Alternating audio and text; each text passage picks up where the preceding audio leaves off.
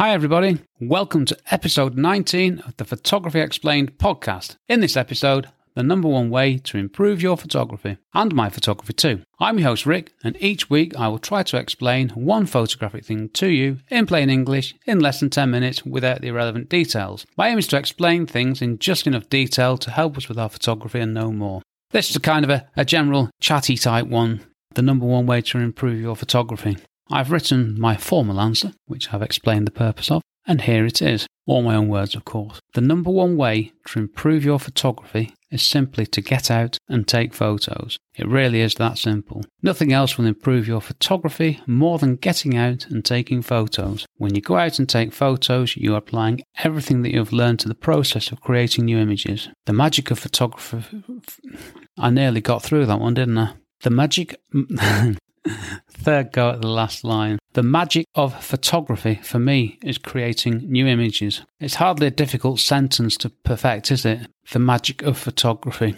That was quite rubbish. This is take two because um, take one, I got about 30 seconds in and just completely lost my words. So um, let's crack on. Proves I'm human. Proves I'm not reading all of it from a script as well. Yeah, the magic of photography. I've been practicing photography for I don't want to admit this because it makes me feel really old. Can I say well over 30 years? That makes me sound old enough, doesn't it? I don't want to. I don't want to admit how old I actually am. That's. I don't want to admit how old I am to myself because it's quite depressing. Anyway, so the magic of photography is creating new images. For me, everything to do with photography starts with creating new images. If you don't go out and create new images, what have you got? Stuff that you've already taken. Sure, I got loads of photos that I um I haven't ever processed. I've never got around to creating new images. Sparks everything for me. The entire process, the interest, the enjoyment. Let's go through a few things. Let me convince you that I am right. I have written here. That's quite strong words for me, isn't it?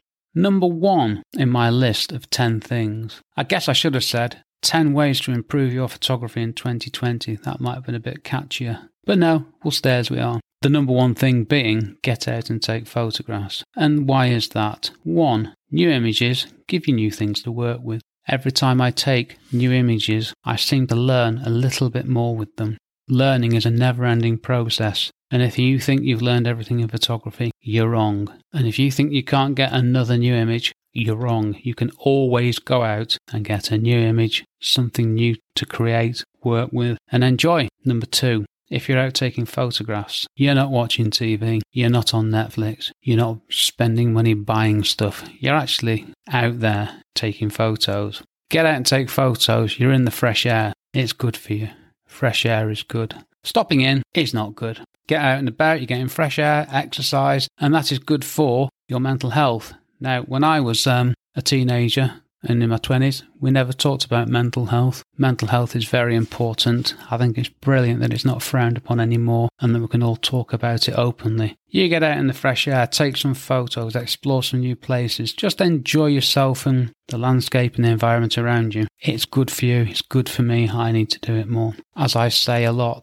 Number five, as I say a lot, practice makes perfect. Think about an athlete. They don't just turn up and run 400 meters in um, well, I don't know how long, to be honest with you. I haven't run 400 metres for a while myself. They practice. I'd say that most people aren't born experts, they become expert by practice.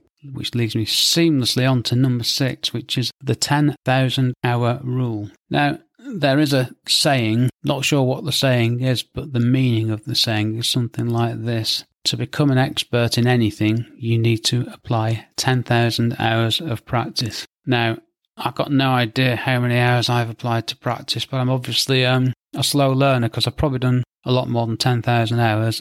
I won't say I was an expert. I'm not bad. I'm proficient. I get by. Maybe my 10,000 hours weren't spent specifically on certain things, but I was a bit all over the place practicing everything and anything. Just had an email come in whilst I'm recording this. I thought I'd put my iPad on Do Not Disturb, but that didn't work. I should write an episode called 10 Reasons Why I Hate Apple. Hate's a strong word, why I find some of their features slightly inconvenient. Digressing here, I have an iPhone XS. I can't use it without having it in a case because I just drop it everywhere. Why don't, why don't they make a phone that you can actually hold safely? Sorry, I digress. Number seven, if you go out and take photos, you're applying everything that you've learned. And I find that that is um it's it's enjoyable. I like learning things, but there's no point learning things if you're not going to apply them and work with them. You could sit there in front of your computer and learn everything there is to know about photography. You could be an expert in everything about photography and know more than anybody else about everything in photography. You get the point. But it's all a waste of time if you don't go out and take photos. Right, that's that one done. Number eight, you're using your gear. I've talked about this before. I will talk about this a lot more in the future. See, I have a thing about gear and this. Well, I have a perception that people talk and write about gear far too much. The gear, of course, gear is important, but important gear is important and all the other stuff is irrelevant. I bought shed loads of stuff in the past that I didn't need. Some of it I never used. Some of it I sold after applying my, I'd like to say my world famous one year rule, but A, it's not world famous. B, I don't think it's my rule. And C, well, there isn't a C. What is my one year rule? If I've got something that I haven't used for a year, I sell it or bin it. That includes photography gear. Made quite a few quid out of that the other year. And I don't buy any more gear unless I have a need for it. But you're getting out and about, you're using your gear. If you're out and about using your gear, what are you not doing? Number nine. You're not buying more gear because you're out using your gear. See, it's win win win all the way, isn't it? And you're using stuff that you've already bought and you're learning to use it, blah, blah, blah. All good stuff.